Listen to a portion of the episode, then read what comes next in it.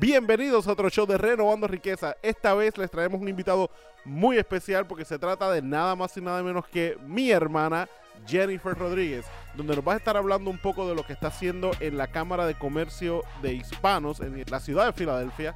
Y nos habla también cómo nosotros, eh, no importa en qué área estemos, nos podemos beneficiar de los servicios que ofrecen las cámaras de comercio, lo que es comenzar negocios. Nos habla un poco de eh, los errores que cometen los empresarios cuando están comenzando sus negocios. Así que quédense ahí pegados para que vean el show completo donde entrevistamos a mi hermana. Nos da muy buenos tips de lo que es el empresarismo. Recuerden darle share y like en nuestra página de Facebook, en nuestra página de iTunes. Compártanlo con sus amistades. Así que vamos al show.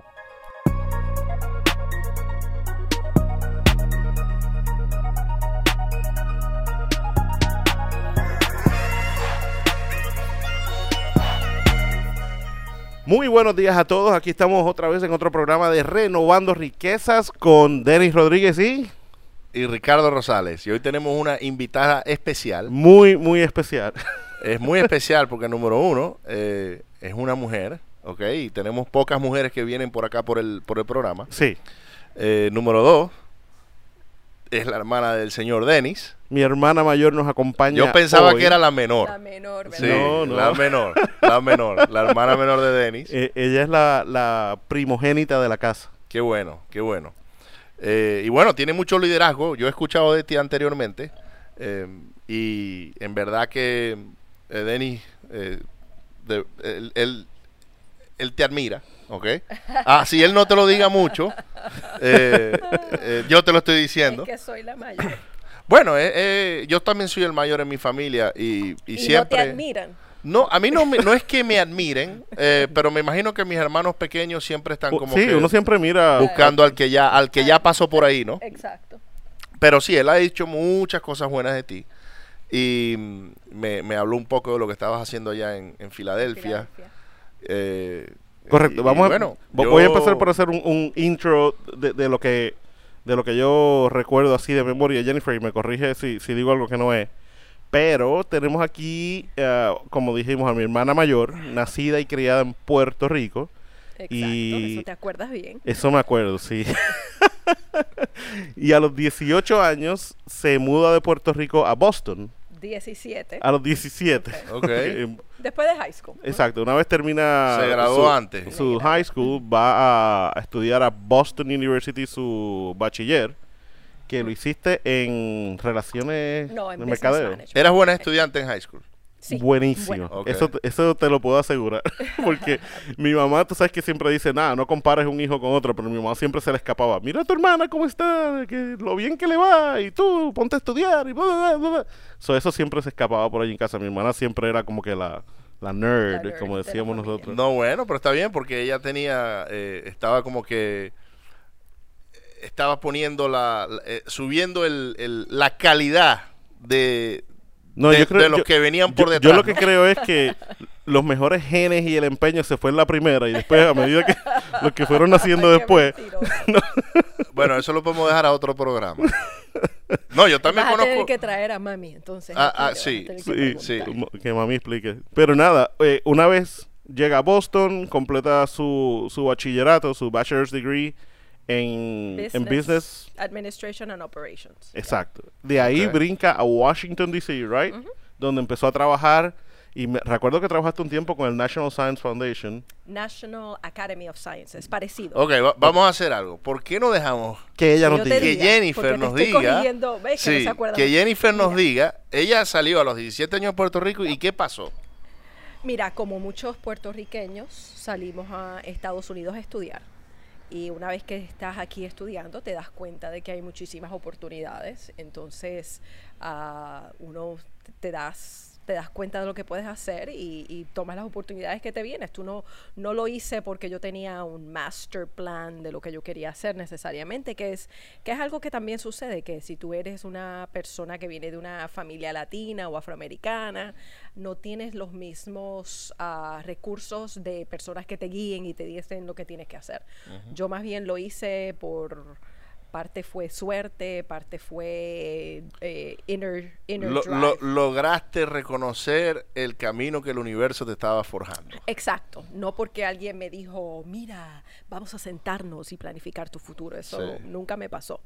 Ahora A mí me lo trataron de planificar muchas veces, ¿Y pero yo, yo mismo no, yo, yo me salía de esa planificación. el, el papá trató Mira, y trató y trató, pero... En muchos casos, también a las, co- a las personas de la minoría, los latinos, a muchas personas también, cuando te dan um, uh, un guidance counselor, cuando, cuando te dan, este, te ayudan a planificar, te, te planifican mal. Entonces, muchas veces, algunas veces yo digo que es mejor que no, hubo, no tuve a nadie que me planificara, Claro. porque lo más seguro me hubiesen dicho, mira, tú puedes ser secretaria, eso es lo que hacen muchas personas. Sí. Entonces, no tenía nadie que me dijera, no puedes hacer esto, no puedes hacer lo otro, yo me, me- hice lo que quise, ¿no? Buscaste lo que quisiste. Exacto, entonces después de mi bachillerato en Boston... ¿Qué mudé- estudiaste? Estudié um, administración de empresas Ok. eh, con una concentración en operaciones. Entonces me fui a Washington, D.C., conseguí trabajo ah, en la eh, National Academy of Sciences y ahí estaba trabajando en, una, en la oficina que administra lo que le llaman fellowships, que es eh, más bien un fellowship, es cuando una persona quiere hacer un doctorado, ah, le, el- le dan una ayuda económica, como un scholarship Ok. Pero es para que hagas también, ayudes a research, a hacer, a hacer este, Investigación. investigaciones. Ok. Y a eso le llaman fellowship. Entonces, esta era la oficina de la Fundación Ford de fellowships para personas minorías.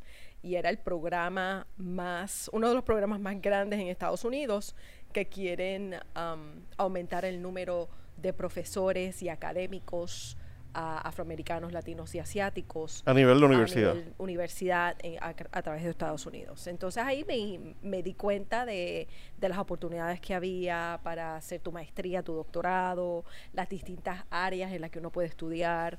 You know, ahí fue donde comencé a, a- a saber de antropología y geología, información, you know, de todo este tipo de cosas.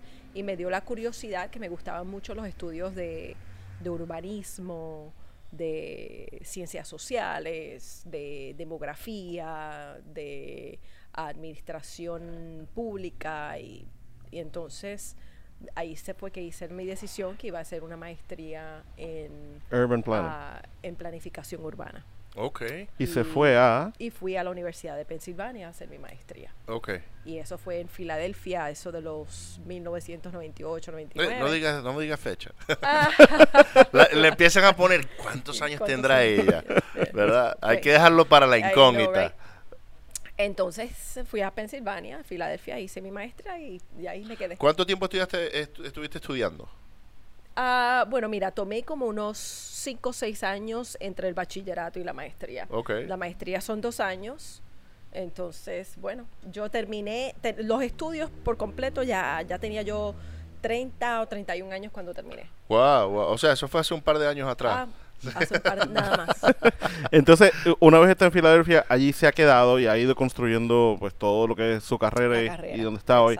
Empezaste a trabajar en eso de Urban Planning con alguna firma ya, ¿correcto? No, bueno, cuando yo me gradué, como yo tenía, son muy pocos los, ah, los este, planificadores que tienen un background de negocio. Ok. Ajá. Entonces, lo que pasa es que como la planificación urbana tiene mucho que ver con, con bienes raíces y real estate y todo eso, pero mucho, y si trabajas en real estate tienes que tener finanzas. Entonces, ah, com- comencé a trabajar en ah, public, eh, en economic development, desarrollo económico y finanzas. Ok. Y entonces trabajé en lo que le llaman el Banco de Desarrollo de Filadelfia, que se llama el Philadelphia Industrial Development Corporation. Es la es eh, la es una agencia cuasi pública. Entonces tiene parte, tiene recursos del gobierno, pero trabaja como una corporación Privada. privada. Muy bien. Entonces De- deberíamos ellos- tener organizaciones así. De- debe yo haber me en imagino que Houston. en Houston tendrán alguna, que es la agencia que se encarga de dar incentivos para el desarrollo de la industria. Ajá. Entonces muchas de estas corporaciones a través de los Estados Unidos tienen mucho terreno indu- industrial y comercial y entonces tienen programas de incentivos para que una compañía venga y se establezca en Filadelfia o en Sí, Sí, traiga- los at- atraer- traiga em- atraer. empleo. Correcto. Eh, Empleo, lo que le llaman el, el objetivo es crear empleos y taxes y Sí. e impuestos, ¿no? Claro. Entonces, esta es la compañía en Filadelfia que también fue recibió del gobierno de Estados Unidos el Navy Yard. Cuando decomisionan Navy Yards Sí. o bases militares, muchas veces se las revierten al gobierno para que el gobierno de esa ciudad, de ese county, los administre y los revitalice, lo, Ujú. lo, lo, ah, Los convierta en otra cosa. convierte en otra cosa. Entonces, en Filadelfia, el gobierno de Estados Unidos, el Army o el Navy, le dio le- le- la, el- el la base militar, se la dio al Philadelphia Industrial Development Corporation para reimaginarla y crear un nuevo lugar. Y eso todavía está ahí. Eh, toda- no, todavía, y es de los, de, es de los proyectos de, de Desarrollo. de desarrollo de este tipo, de, de conversión de bases militares que han sido you know, Cerradas. Cerradas.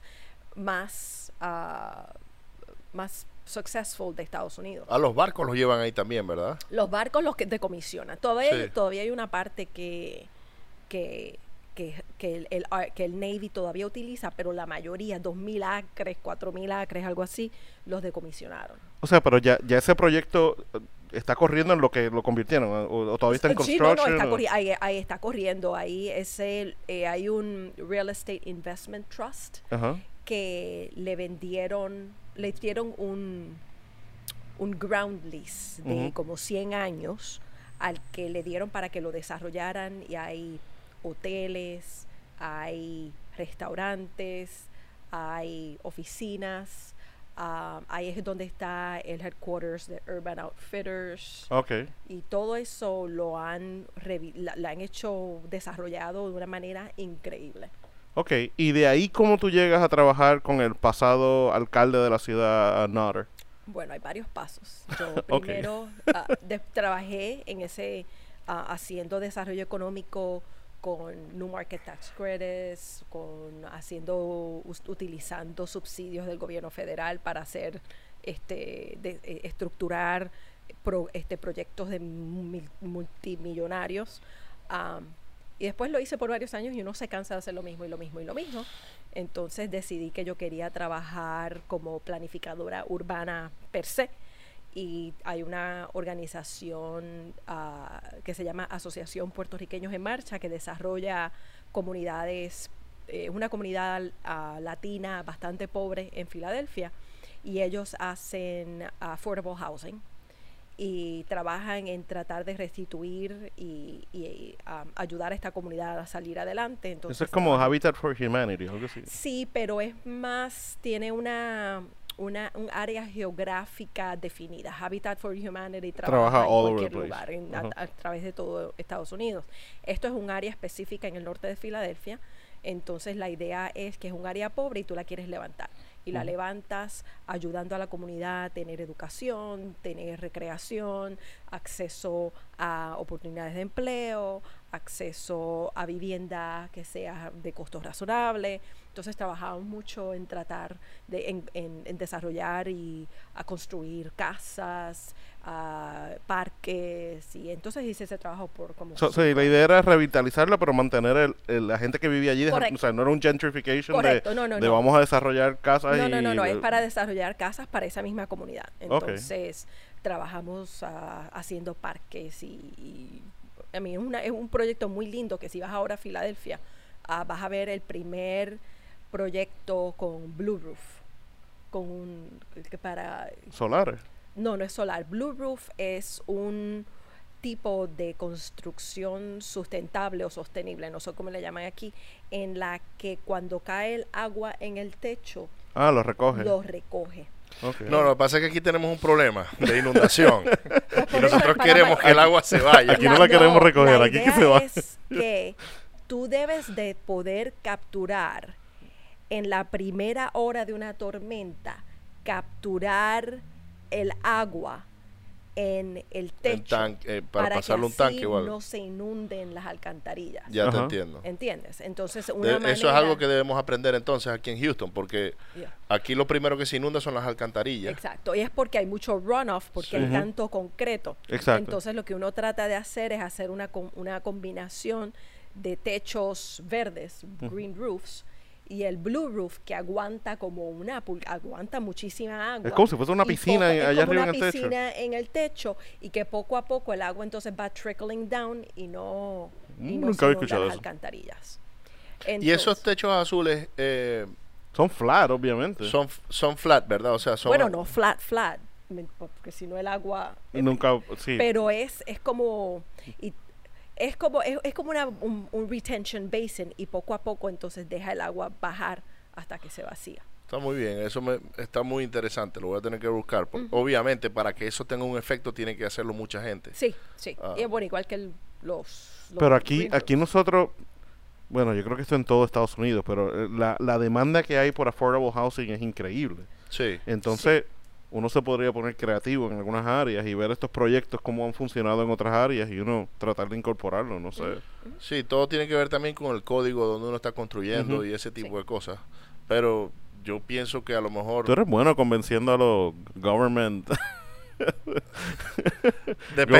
government officials de que quieres hacer algo. Sí, depende. Ya me ha tocado convencerlos, pero eh, está muy, muy buena esa idea porque eh, aquí en Houston tenemos un problema de inundación crónico. Aquí llueve dos días y ya uno escucha de que las casas se están inundando y es y por no- el alcantarillado que está. Y no tan solo ese problema, pero por ejemplo, ayer estábamos, me, llevé a mi hermana a dar una vuelta por Houston, porque está- nos está visitando, y pasamos por unas áreas donde tú ves, lo, estábamos hablando de eso, de los homeless, y, y, y me dice, la gran mayoría de esas personas homeless son personas que han sido desplazadas de donde vivían antes, Sí. porque ahora tienes los townhouses, áreas como de Heights, áreas como de Third Ward, áreas como de Second Ward, que ya se han vuelto neighborhoods super Upscale. upscale, exacto, afluentes.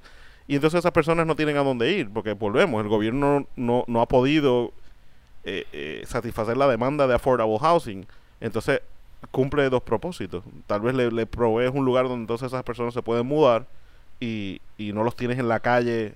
Pasa, eh, muchos de ellos también es psicológicamente y Sí. no Sí, se eso- quieren ir del área. Eh, hay diez Hay- mil cosas. Exacto. Eh, pero sí, me, en verdad que me gusta esa tecnología de la que estás hablando porque yo nunca la había escuchado, Sí. número uno. Eh, y uno debe aprender de otros. Ya, si allá en Filadelfia ya están haciendo ese tipo de cosas, a lo mejor ellos tuvieron el problema que tenemos nosotros ahora, hace años atrás, porque Filadelfia eh, una ciudad de antigua. la es una ciudad muy, an- muy Bueno, antigua. Lo que está Fue la primera capital, Filadelfia right? Es que los alcantarillados de Filadelfia son de cuando la ciudad fue Construida. fundada, Sí. eh, hace 200 años. 1800. Entonces, ah, es muy difícil retro sí, retro- retroarreglarlo. arreglarlo. ¿no? Entonces es, muy- es carísimo. Entonces es una ciudad pobre también, es una ciudad que tiene mucho dinero. Entonces lo que están haciendo es tratando de utilizar, en vez de excavar para arreglar y reconstruir el alcantarillado, están tratando de utilizar, cuando uno está construyendo, darle incentivos a los desarrolladores a que capturen y ayuden a mejorar el, el- el ab- absorber el agua de tormentas en el site. Ya. ¿Me entiendes? Entonces hay mucha desconstrucción, hay muchos programas y muchos proyectos en los que se está sacando el asfalto, se está sacando el cemento y estamos creando áreas verdes para que capturen um, el Agua. agua. Entonces, ah, el- la compañía de agua, el utility de agua, tiene un plan para a largo plazo para arreglar el alcantarillado que hay que arreglar, pero más es para hacer el incentivo de que el agua que tú eres, e- el, el área que tú ocupas, sea responsable de capturar la primera pulgada De lluvia. de lluvia que cae en una tormenta. Y eso es un montón. Cuando, Eh, Sí, es muchísimo. es One muchísimo. inch of water es mucha agua. Cuando vienes a hablar de, de- o sea, sumar todos los pedacitos de. ¿Cuántos de- cayeron aquí en Harvey? 50 y pico, 50, 57. sí, una Sí, no, cosa no, loca. ya eso no, no, eh, no puedes hacer, un Eso- huracán no lo puedes, pero eso no lo para nada. pero una tormenta general Ya. de esas que dura una hora, 30 minutos, que te hace el flash flooding y después se va, es para eso, es para eliminar ese tipo de problemas. Entonces, ya cuando te empiezas a involucrar con esta asociación, ¿cómo es que se llama? Puertorriqueños en. Acción. En marcha.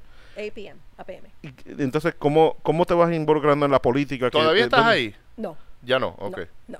Am, bueno, entonces yo estaba trabajando y eh, es trabajo que, que es muy, eh, hicimos muy buen trabajo y la gente se da cuenta del trabajo. Entonces, ah, el alcalde you know, me llamó un día y me dijo que si yo estaba dispuesta o quisi- estuviese interesada en trabajar en una nueva oficina que él iba a crear, si yo la quería dirigir, ah, y era la oficina la oficina de asuntos de inmigración y multiculturales en la ciudad de Filadelfia. Entonces, cuando el alcalde te llama a tu teléfono, usted contesta la llama. claro. No, Seguro y, sí. y- y- y bueno, mucha gente no acepta esas llamadas, ¿no? Porque... eh, Bueno, no me llamó así de lo Jennifer, yo- no, no, te, you know, te llama, te, te llaman a la oficina, te dicen me quiero reunir contigo, Sí. Te venden el poquito, proyecto. No, hablas un obviamente. poco, I'm, I'm dicen, just "Sería being a algo, little bit, you you know, know. Es algo que tú estarías interesada, sí, sí, como no, ok. Y entonces, You know, obviamente, entonces aceptaste te la llaman. posición. Entonces al, al mes o algo así, cuando tú crees que a todo el mundo se le olvidó, entonces recibes la llamada y Ok, Sí, sabemos que el gobierno todo tiende a moverse un poquito más lento. sí. Ok, entonces empezaste a, a trabajar con, con el alcalde de, Correcto. de Filadelfia. ¿Y qué, Correcto. qué hiciste ahí? Bueno, fui la primera, la primera directora de la Oficina de Inmigración y Asuntos Multiculturales, que en, aquel, en inglés se llama MOIMA, o Mayor's Office of Immigrant and Multicultural Affairs, y es la oficina encargada de los asuntos de inmigración en la ciudad de Filadelfia.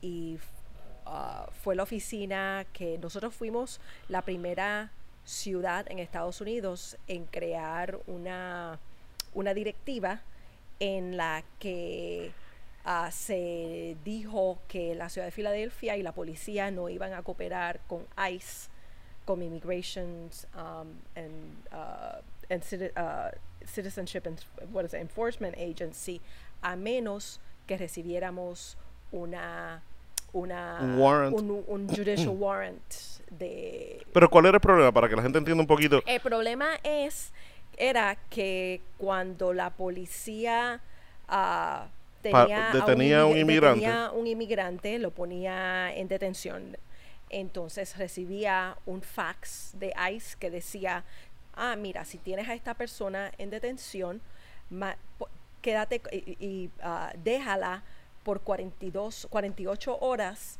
porque nosotros estamos interesados en, En irlo a buscar. en irlo a buscar porque tenemos un, un, eh, está violando las leyes de inmigración en Estados Unidos. Entonces, ah, entonces Eso pasa acá en. Texas. eso pasa en, en- en muchos lugares. En- bueno, pasa en todos lados, a, a menos que haya una directiva de la ciudad o del estado que diga que no se va a cooperar. Entonces, Filadelfia dijo, no more. Si quieres información de esta persona, me tienes que la un warrant. Que legalmente, cuando tú quieres detener a alguien, o qué sé yo, necesitas un warrant. Entonces, nosotros, la ciudad de Filadelfia dice que vamos a tratar al, al gobierno federal igual que tratamos a todo el mundo y que si el gobierno federal quiere tener acceso a un inmigrante que está detenido, tiene que presentar un warrant. Eso es todo.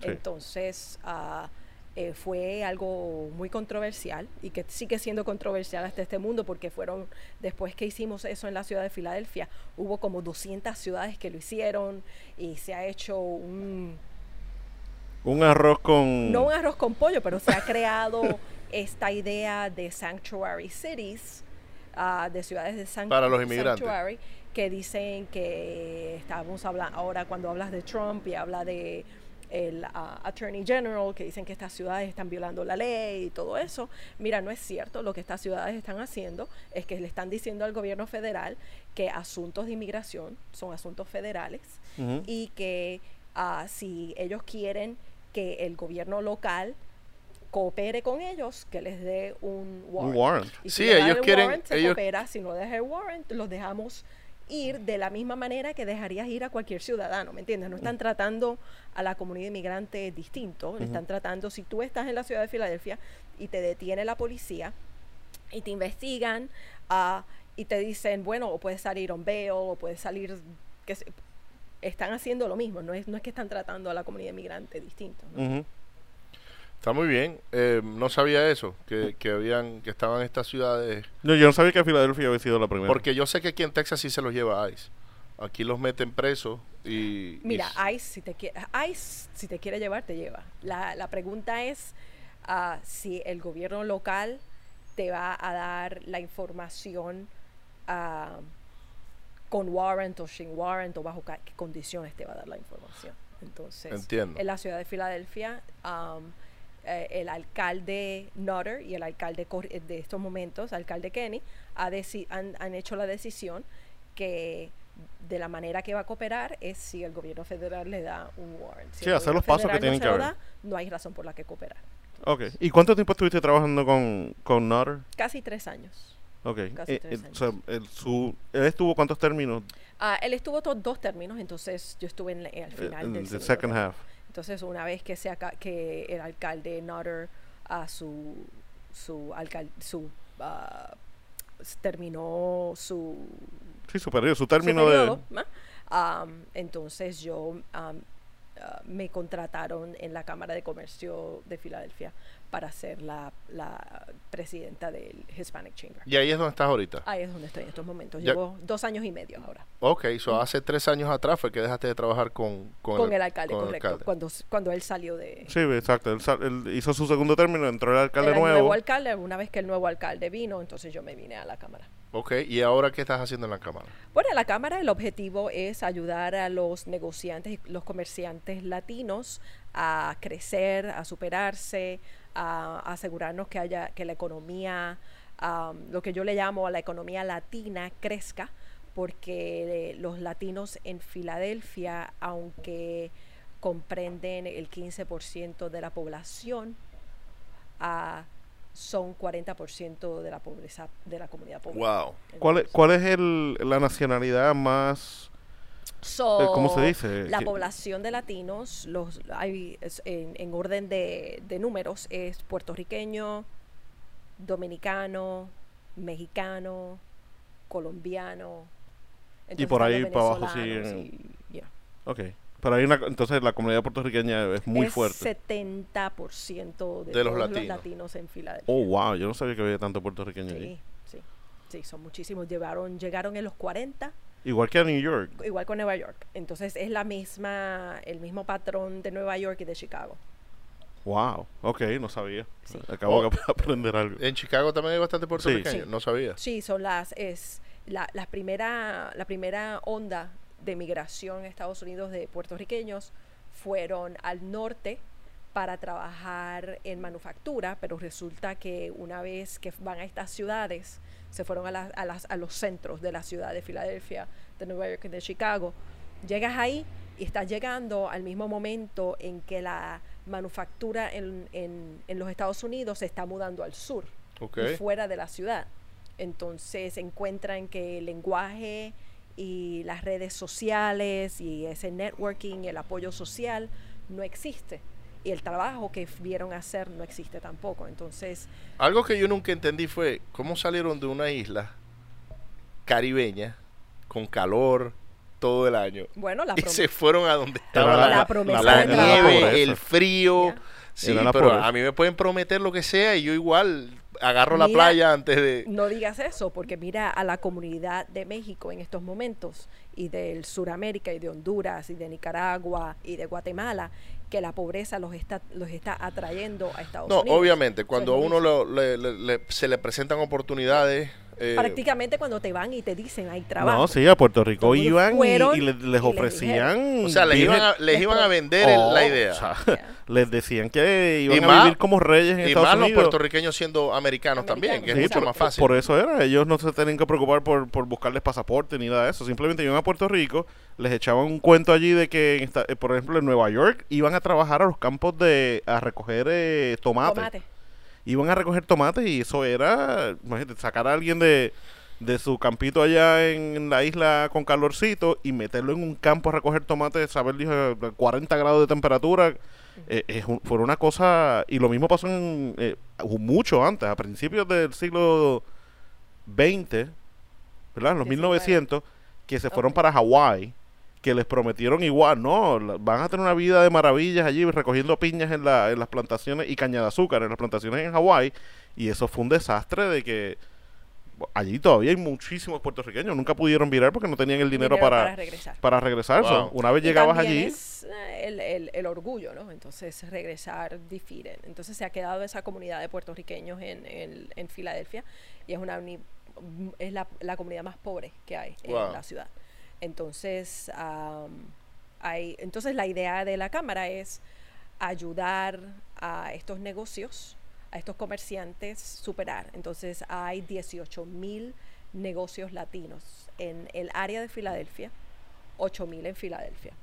Pero resulta, sucede que a nivel nacional, aunque los latinos están comenzando negocios am, a un rate que es mucho más acelerado que la población general, solamente el 2% de los comerciantes latinos o de los negocios latinos generan, llegan a un millón de dólares o más. sí que se quedan en negocios que bien Los pequeños. negocios tienden a quedarse micro, muy pequeños. Entiendo. Entonces eso es, es un problema porque no tienes la oportunidad de ejercer el poder económico que pudieses ejercer, ejercer si estuvieses a nivel ah, a nivel ah, average. right? ¿Cuáles son? Déjame hacerte una pregunta y, y es más, más de, de conocimiento general de lo que estás hablando, de lo que son los micros y macros, ¿no? En, en- en las clasificaciones que De- estás, de las que estás hablando en la empresa.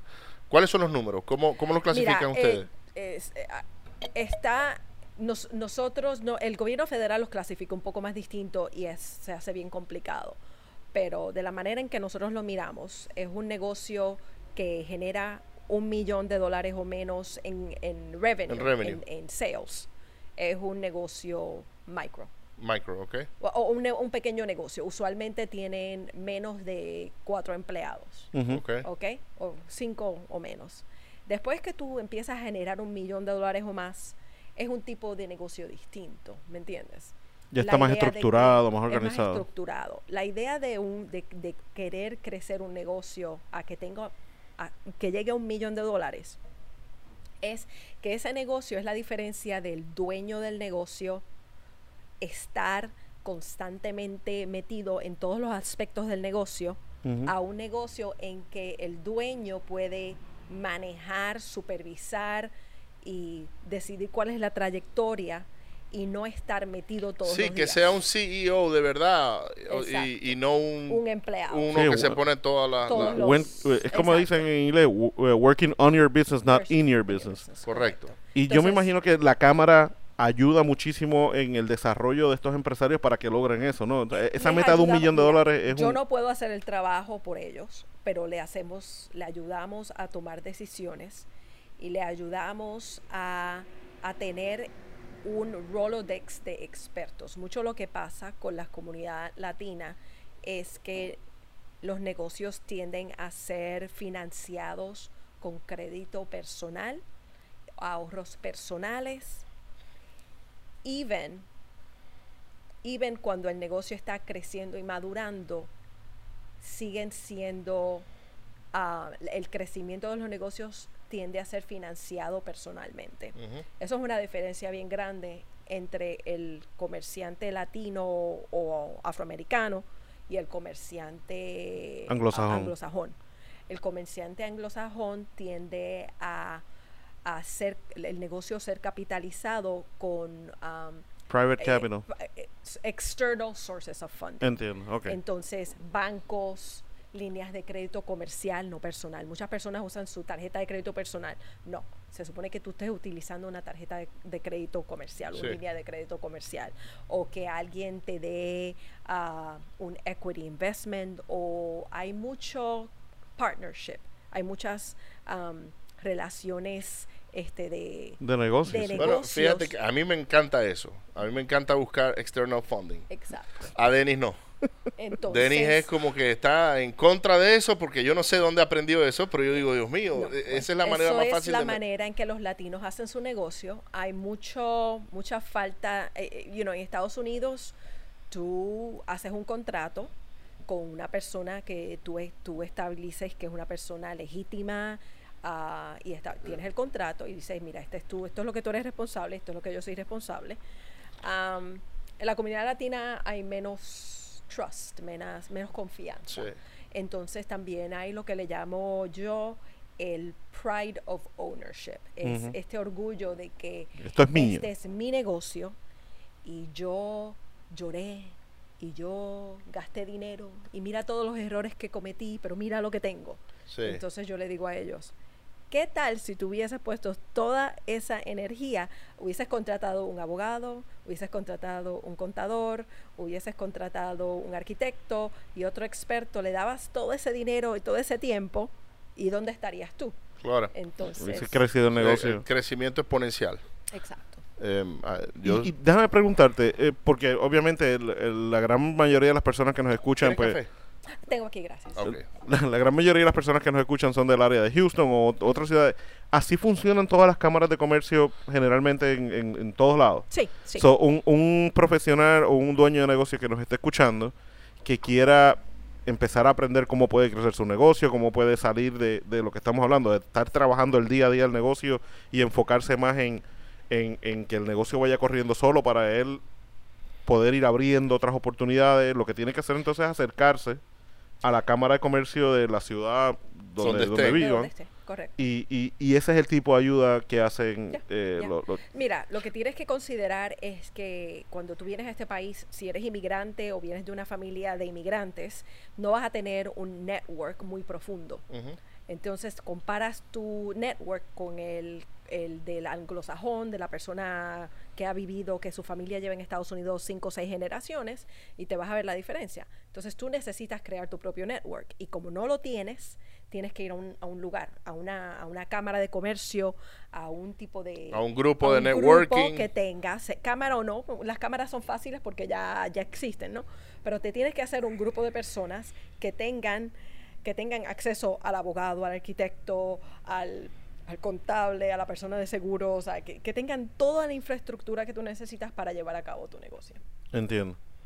¿Ok? ¿Cómo funciona una cámara de comercio desde tu punto de vista? Muy importante porque particularmente para las comunidades latinas, las cámaras de comercio en sus países son lugares donde nada más la gente más rica y elites se congrega. En Estados Unidos, las cámaras de negocio, particularmente las que se enfocan en las comunidades latinas, asiáticas y afroamericanas, ah, no son para el elite necesariamente, son para ayudar a cualquier negociante, particularmente a aquellos que no tienen muchos Ajá. recursos, a levantarse. Entonces, ese, esa percepción de lo que es una cámara de comercio es algo que siempre estamos tratando de reeducar a la comunidad. Sí, no es un club social. Entonces, usualmente tú pagas una, una membresía anual que en la comunidad latina se hace también difícil aceptar eso, ¿no? Pagas unos 200, 300, 500 dólares anuales. La idea es que tú tienes que participar, porque si pagas el- el- la membresía anual y no participas, entonces estás perdiendo el dinero. Sí. Entonces tienes que tener ah, la dedicación y la, el- el- la disciplina de decidir que tú quieres invertir en ti mismo y en tu negocio y participas y te haces las conexiones y sigues el, you know, eh, lo- lo- las recomendaciones que te hacen las sigues y generalmente vas a hacer, vas a hacerlo bien. Sí, yo- que es un andamiaje que ustedes tienen preparado para Exacto. ayudar eh, eh, en las, me imagino, las áreas donde más problemas o más dificultad tienen estos empresarios. Ya ustedes llevan años haciéndolo, tienen esa expertise y es cuestión de acercarse a la Cámara de Comercio y averiguar las ayudas que ofrecen. Tú me Exacto. estabas comentando también que eh, en el caso de, de la Cámara de Comercio en Filadelfia, eh, a veces el gobierno se acerca a ustedes y les dice, hey, nosotros tenemos que cumplir con un por ciento de, de compañías donde los dueños sean minoría o hispanos o mujeres también. Ahí se da lo de women owned business. Y le, se acercan a ustedes y le dicen, necesitamos, por ejemplo, eh, si en el aeropuerto van a hacer un proyecto de expansión nuevo de, de 500 millones de dólares, bueno, pues una porción de ese dinero, eh, eh, quien haga el trabajo tienen que ser compañías minoritarias y ahí puede, ellos se acercan a ustedes y les dicen, díganme quiénes son los ingenieros, quiénes son los arquitectos, quiénes son las compañías de construcción, de limpieza, de mantenimiento que el, el aeropuerto puede contratar o subcontratar para cumplir con esos porcientos que muchas veces el gobierno federal es quien lo- los establece. Por- Sí, bueno, no son, no son, no son cuotas, ¿me entiendes? Es lo que le llaman based faced uh, or, or- or, uh, best efforts, right? Solo que sucede es que estas compañías, muchas compañías, hay mucha presión para diversificar lo que le llaman el supply chain, es de la cadena de, de vendedores, ah, y no, porque está muy concentrada en la, en la comunidad anglosajona. Entonces quieren asegurarse que ah, la comunidad minoritaria tenga acceso a oportunidades para crecer sus negocios. Ujú. Entonces, en construcción, en, en todo tipo de, en todo tipo de, ah, de áreas, hay oportunidades en las que compañías dicen, mira, nos gustaría que llegáramos a, en la ciudad de Filadelfia. El, el consejo y el alcalde de Filadelfia tienen una meta es que el 35% de todos los contratos en la ciudad, del gobierno de la ciudad de Filadelfia, sean dados a compañías minoritarias. Wow, eso es un montón. No es Eso una bastante. obligación. eso es bastante. Porque si tú no estás preparado y no tienes el capital y no tienes la experiencia y no tienes el récord, no te van a dar el contrato. Claro. Sí, no, Pero la idea es no es por crear- llamarse Juancito Pérez. Correcto. La idea es crear lo que le llaman un pipeline de compañías que están preparadas. Entonces, eso sucede en el gobierno federal, sucede en las compañías privadas, Comcast, uh, you know, este, uh, Aramark, uh, las- you know, todas estas compañías grandes tienen algún tipo de política o de, o de goal que quieren llevar. Entonces, muchas veces, si tú no estás afiliado a una cámara de comercio, no vas a saber de esas oportunidades. Ok. Y me estabas diciendo antes del show que vas mucho a un podcast como Sí. invitada. Sí. Cuéntame un poquito de eso. Bueno, y como ustedes acá en Houston, también en Filadelfia tenemos, tenemos este, individuos que están, ah, que están interesados en, en darle información y ayudar a la comunidad y darle inspiración. Entonces, no, yo estoy afiliada con una periodista colombiana radicada en Filadelfia, Emma Restrepo. Ella tiene un podcast ah, semanal los sábados que lo hace Facebook Live, lo, lo pone en, en YouTube, se llama Para ti Mujer con Emma Restrepo. Ok. Y es dedicado a las latinas viviendo en Estados Unidos. Entonces hablamos, mi segmento tiene que ver con empresarias y con cómo ayudar a aquellos que están interesados en tener un negocio, a activarlo, crecerlo. Ah, pero ella habla de asuntos de interés ah, a la comunidad general latina. ¿Cómo se llama el podcast de nuevo?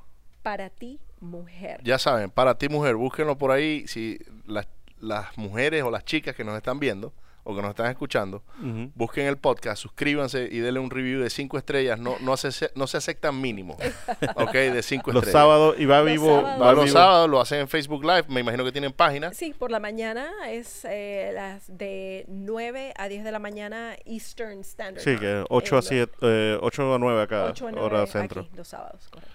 Y, mm, a ver, ya que estás en esa parte de, de, de motivar, y no, no necesariamente motivar, pero de educar a las mujeres a ser empresarias, a, a- a construir negocios, ¿qué le dirías tú a aquellas personas que a lo mejor están contemplando? eh, ¿Será que lo hago? ¿Será que no lo hago? Eh, muchas de esas a lo mejor están empleadas y necesitan dejar el empleo para poderlo hacer. O piensa que es muy O difícil. piensa que es muy difícil. Mira, es difícil. Sí. sí, Reality no, check. Es difícil, no va a ser fácil. Ah, pero si quieres control de tu vida y puedes arriesgar un poco de capital o estás dispuesto a tomar el riesgo, ¿no? Porque no hay, no hay eso de negocio sin riesgo, no existe. Ah, lo mejor que puedes hacer es estar preparada. Entonces, ah, creo que afiliarte a una cámara de comercio, empezar a conocer y crear tu network, ah, tienes que tener un plan de acción escrito, tienes que prepararte, tienes que hablar con personas que hayan hecho lo que tú estás haciendo, orientarte. Am, muchas veces eh, los negociantes se, se vienen y establecen el negocio sin de verdad estar preparados. Y es una de las cosas más... am, vas a perder el tiempo y vas a perder el dinero. Entonces, ah, lo más importante es ah, antes de que tomes el primer paso, que te orientes, que hables con personas. Hay muchísimos recursos del gobierno que te puedes, que puedes utilizar, ah, que si no te preparas al principio, se te va a hacer mucho más difícil más adelante.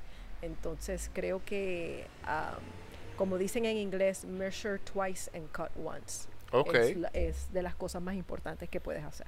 Muy bien. Eh, bueno, ya, ya escucharon, esos son los pasos iniciales, esos no son todos los pasos, son los iniciales para que, eh, también para los hombres, o sea, el mensaje es para ambos. Es para ambos. sí. Sí, eh, el- algo que mencionó eh, es que hay que prepararse, ¿no? Y muchas personas eh, creen que, que lo que hay que hacerlo y ya, así. No.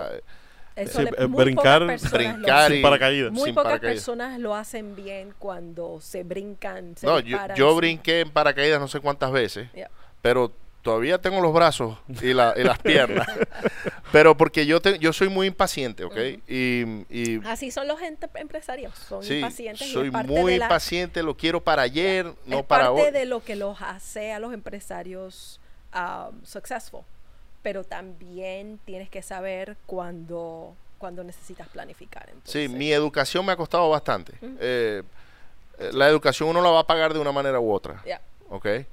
Ahora he logrado desarrollar la paciencia, que es algo que a veces Dene me dice, ¿cómo tú eres tan paciente? Y yo le digo, bueno, porque es que ya pasé todos estos años de impaciencia, entonces ya y como todo el que... dinero que perdiste con la impaciencia. Bueno, no, no sé si... Es Lo que... llamas educación. Sí, yo lo llamo educación, la- pero la realidad es que ya cuando uno aprende a hacer dinero, es como... eh, es, aprender a pescar.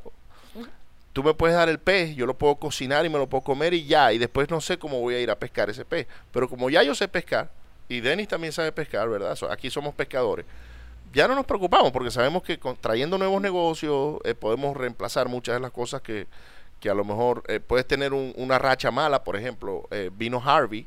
¿verdad? Y, y eso hizo una... cambió todo lo que nosotros hacíamos, pensábamos que nos iba a ir mucho mejor, porque dijimos, oh, vamos a comprar todas estas casas inundadas ahora, eh, nos vamos a hacer multitrillonarios, y cuando te vienes a dar cuenta, no solamente los que están aquí en, en- en el, en- el área están pasando por la misma situación, pero ahora tienes toda la gente de afuera que creen que van a venir a hacer lo mismo. Eh, se te van los contractors, se los trabajos se te paran, y ahí empieza como que un, un, eh, un disruption. eh, se- Un disloque. Una- un de- reajuste, sí, un reajuste completo de, de la realidad de cómo las cosas están sucediendo. Y uno se pone como que bien creativo. Ok, si esto no me está saliendo bien ahorita, ¿qué hago ahora? Voy a empezar esta otra cosa. O voy a, me voy a enfocar más de este lado en vez de este.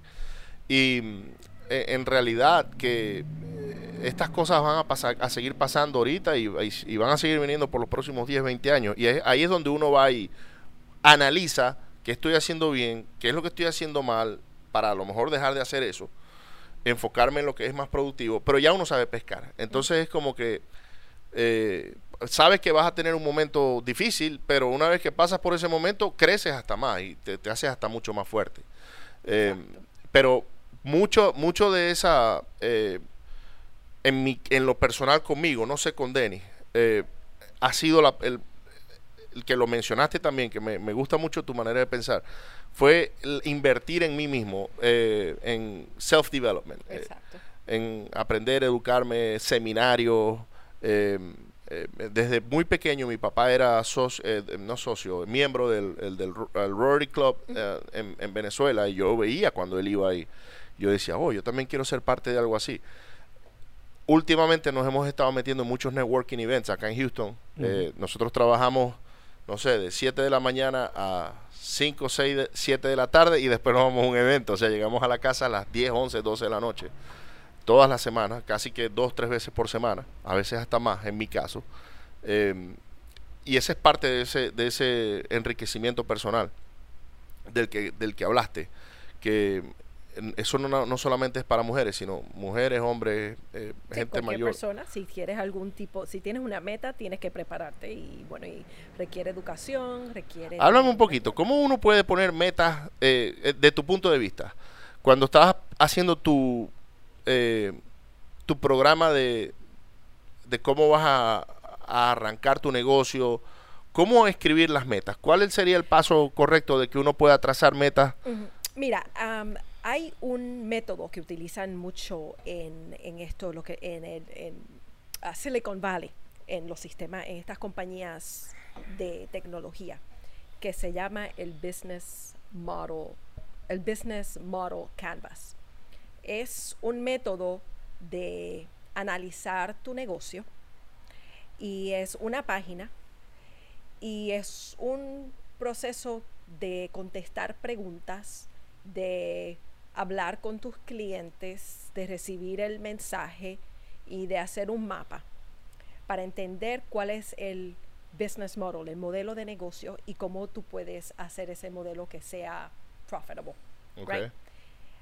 Requieres la disciplina de sentarte y poner esfuerzo en poner metas, en entender para esta meta cuáles son los pasos que necesito.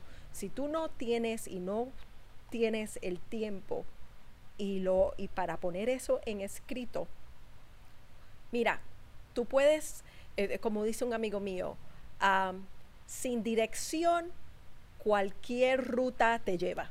Si Sí. tú no tienes dirección y no tienes goals, cualquier cosa que hagas te va a llevar porque no sabes dónde vas. Claro. ¿Me entiendes? Tú necesitas, sabes, tienes que saber a dónde vas a ir y tienes que elegir una ruta.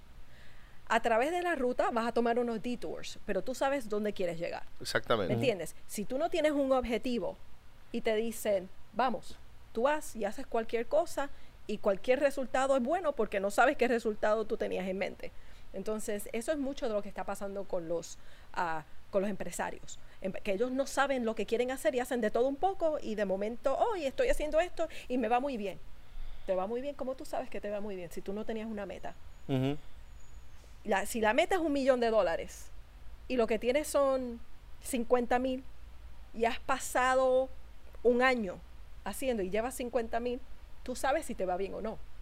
Pero si tú me dices te va bien, comparado con qué, comparado con qué meta. Entonces eso es, es una disciplina y tienes que tomar el tiempo. Yo en la oficina, yo tengo una meta. Entonces yo en agosto, yo me siento con mi staff y nosotros preparamos el calendario y las metas para el, para el, El año completo. siguiente. Eso es cuántos meses en adelantado, right? Sí, So, seis meses. sí. Ah, porque tú corres el año El no, yo físico, Ella en agosto Yo sé planea el año que viene. Exacto. En agosto del 2018 yo voy a saber exactamente lo que voy a hacer cada mes y Del cuánto 19. dinero cada mes en, en el 2019, Ajá. ya en agosto. Entonces, ya yo sé si me van las cosas bien o me van mal. Y todos los meses mido el actual con el projected y yo digo, si me va mejor, ¿por qué? Y si me va peor, ¿por qué? ¿Y Ujú. qué es lo que tengo que hacer para... Sí, para, ajustes. para ajustar. Nosotros hacemos eso también. De hecho, así Ujú. fue que nos dimos cuenta que nuestro negocio venía en caída y no en Exacto. levantada. El del wholesaling, por ejemplo. Exacto. Eh, tú te- empiezas a medir los KPIs, los Key Performance Indicators, y, te, y dices, hey, ¿qué pasó? Tú no puedes esperar a que se acabó el año para mirar hacia atrás y ver Sí. qué fue lo que pasó. Exactamente. Uh, yo creía que no, no puedes, tienes que hacerlo. Tienes que tener religiosamente, tienes que Y volvemos, e- esto es algo que pueden aprender eh, acercándose, por ejemplo, a la Cámara de Mira, Comercio una o cámara de buscar comercio, y si internet. la cámara de comercio de tu estado o de tu ciudad no te da este este tipo de recurso, el gobierno federal tiene el Small Business Administration, ah, pero necesitas un contador, no un bookkeeper. Un bookkeeper te ayuda, pero un contador te ayuda a poner las Todo en orden. ¿no? En orden. Un abogado que te ayude, ¿me entiendes? Necesitas expertos.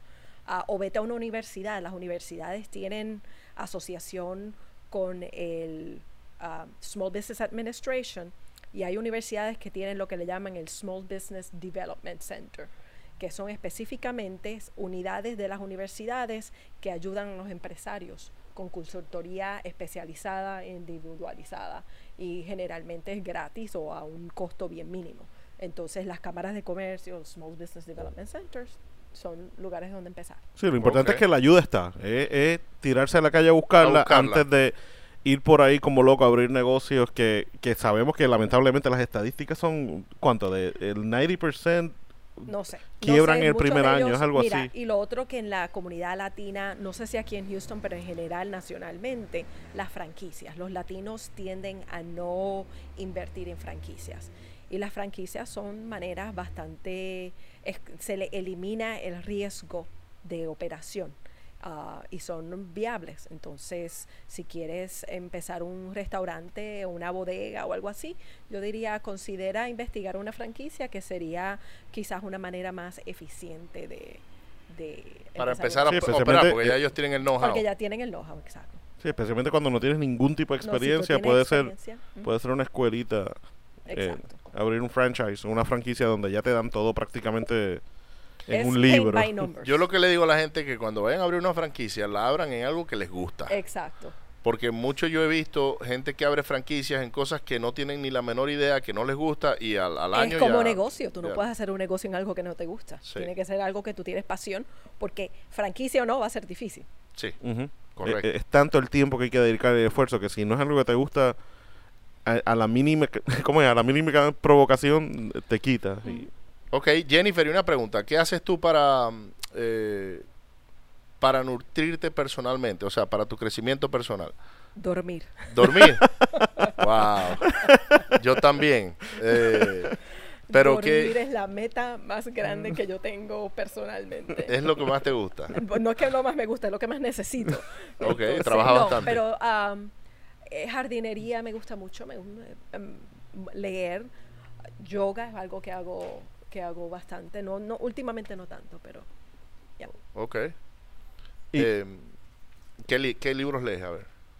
Sabes que en estos momentos lo que estoy haciendo es eh, escuchando varios podcasts. Ah, tengo unos libros que tengo en mente que tengo que leer y ahí los estoy ordenando. Pero ah, últimamente estoy escuchando unos podcasts interesantes. ah, uno se llama Revisionist History, otro se llama Invisibilia. Ah, son más bien ah, Son no sé, nerdy. son non-fiction, son un poco de nerdy, pero historias muy interesantes. Así que Ok. en esas estoy últimamente. Muy bien. ¿Y, y la lectura? ¿Te gusta la lectura? Me gusta la lectura, no hago mucho en estos momentos. Pero Eh, antes leía, eso es le- lo que yo me acuerdo, cuando, cuando era pequeña se devoraba los libros. Sí, estoy leyendo mucho en lugar de libros, aunque tengo un número de libros que tengo que leer. Ah, estoy leyendo artículos de estudios ah, sociales, de economía. Entonces hay, hay está el Atlantic Monthly que me habla mucho de la sociedad y de la economía y de esa intersección que, que te ayuda a, a entender mucho cómo va cómo vamos como sociedad y dónde vamos y um, y las, las- los trends y las cosas que están sucediendo que están afectando a no solo los Estados Unidos pero globalmente uh, Ok. las actitudes y Muy bien. No, la, la, la razón por la que pregunto es porque yo sé que el señorito aquí no le gusta leer mucho. A él le gusta es No. el audio. No, no es Eh. que no me guste, es que a mí, no sé, fisiológicamente yo cojo un libro y después de pasar cinco páginas quedo dormido. O sea, si yo, si yo no puedo dormir, eso es lo que yo hago. Cojo un libro y en cinco minutos estoy durmiendo, así, encima del libro. Entonces se me, leerme un libro me toma, imagínate. Empecé a leer este nuevamente, porque ya yo lo había leído hace mucho tiempo, pero me empecé a leer otra vez este, el de How to, how to uh, Influence People, uh, ¿cómo es el de How to Carnegie? make friends and How to Make Friends and Influence People.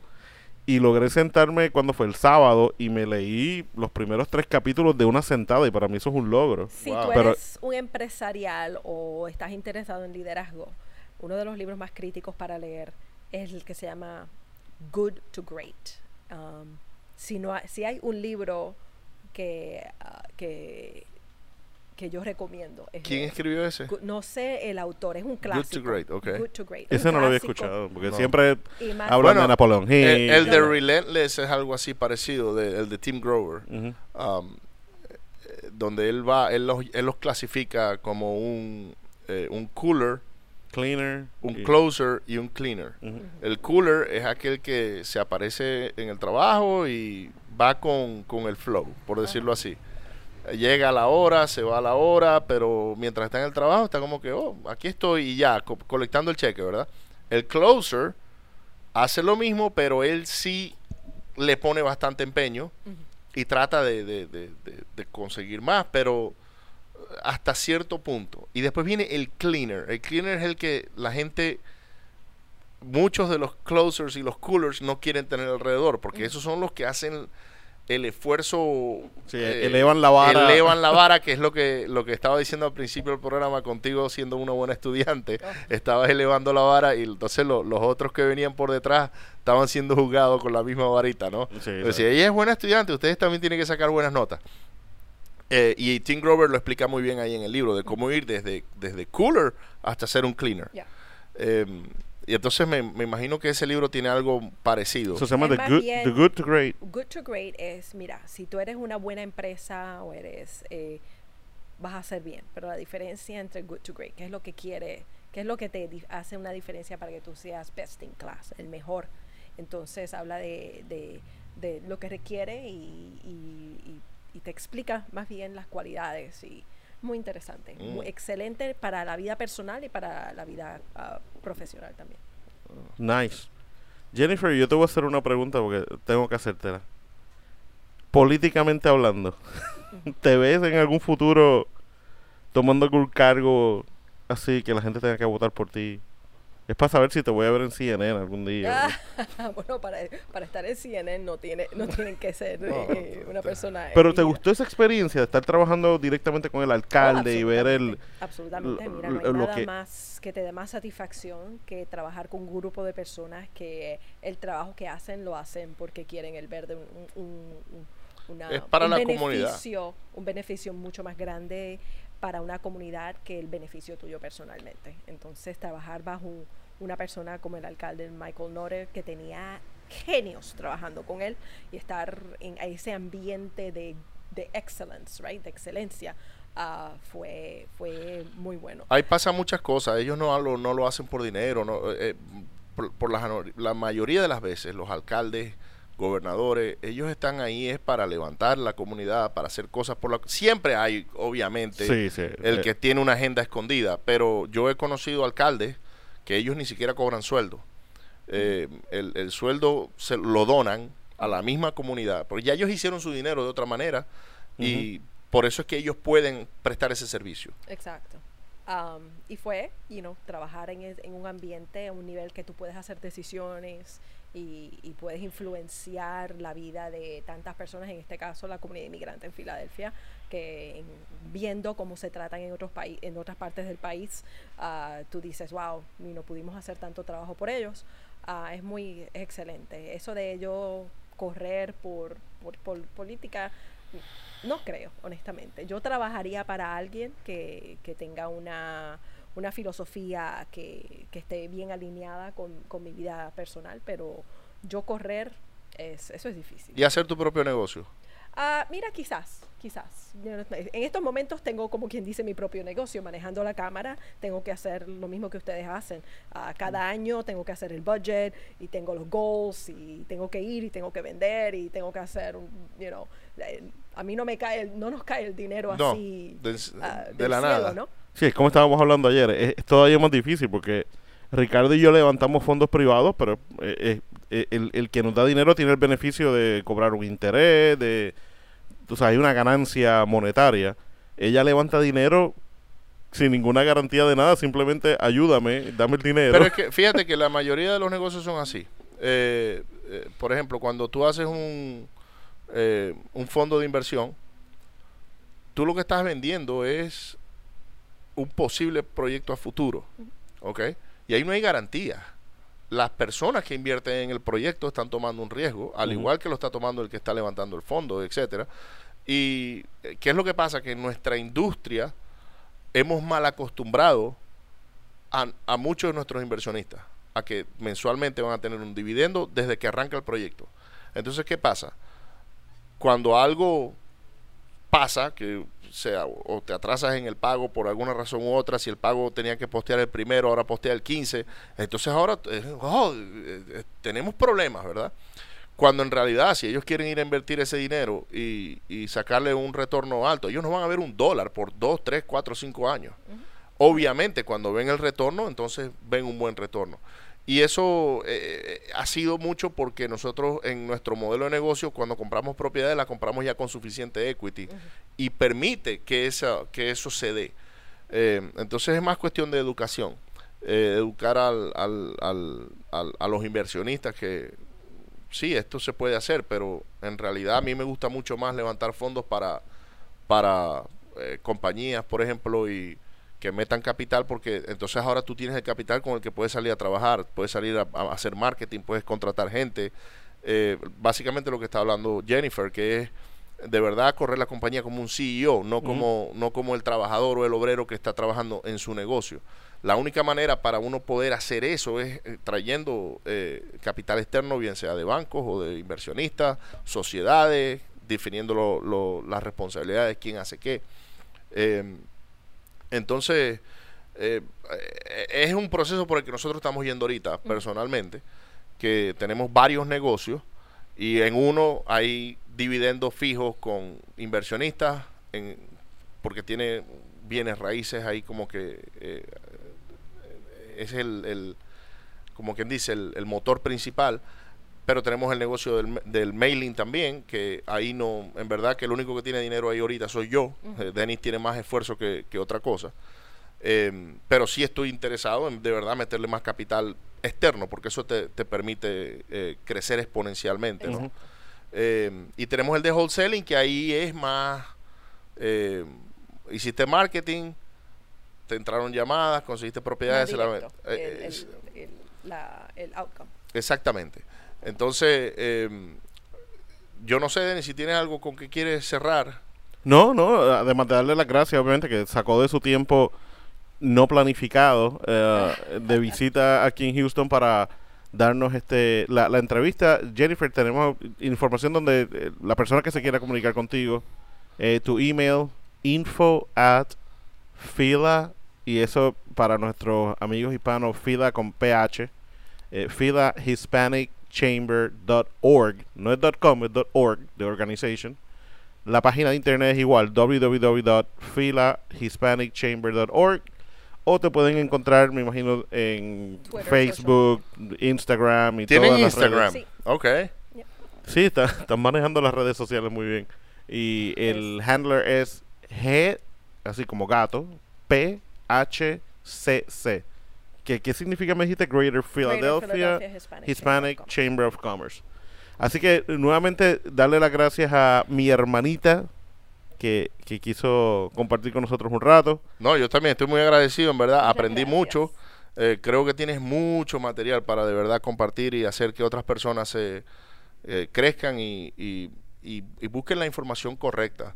Em, creo que muchas veces por miedo eh, el que sea, cualquier miedo que una persona tenga, uno no, no se acerca para buscar ayuda, ¿no? A veces hasta mismo orgullo, ¿no? Eh, yo no sé si es orgullo. Yo, lo puedo hacer solo, no, necesito que alguien venga a decirme cómo hacer mi negocio, mi cultura latina machista, ¿verdad? pero, eh, pero yo los invito a que si estás en el área de Filadelfia, se acerquen, eh, háganse parte del, del, del, Chamber of Commerce, o de las, ¿cómo le llaman en español? Cámara de Comercio. la Cámara de Comercio. Y eh, díganle a Jennifer que vinieron por parte nuestra, ¿verdad?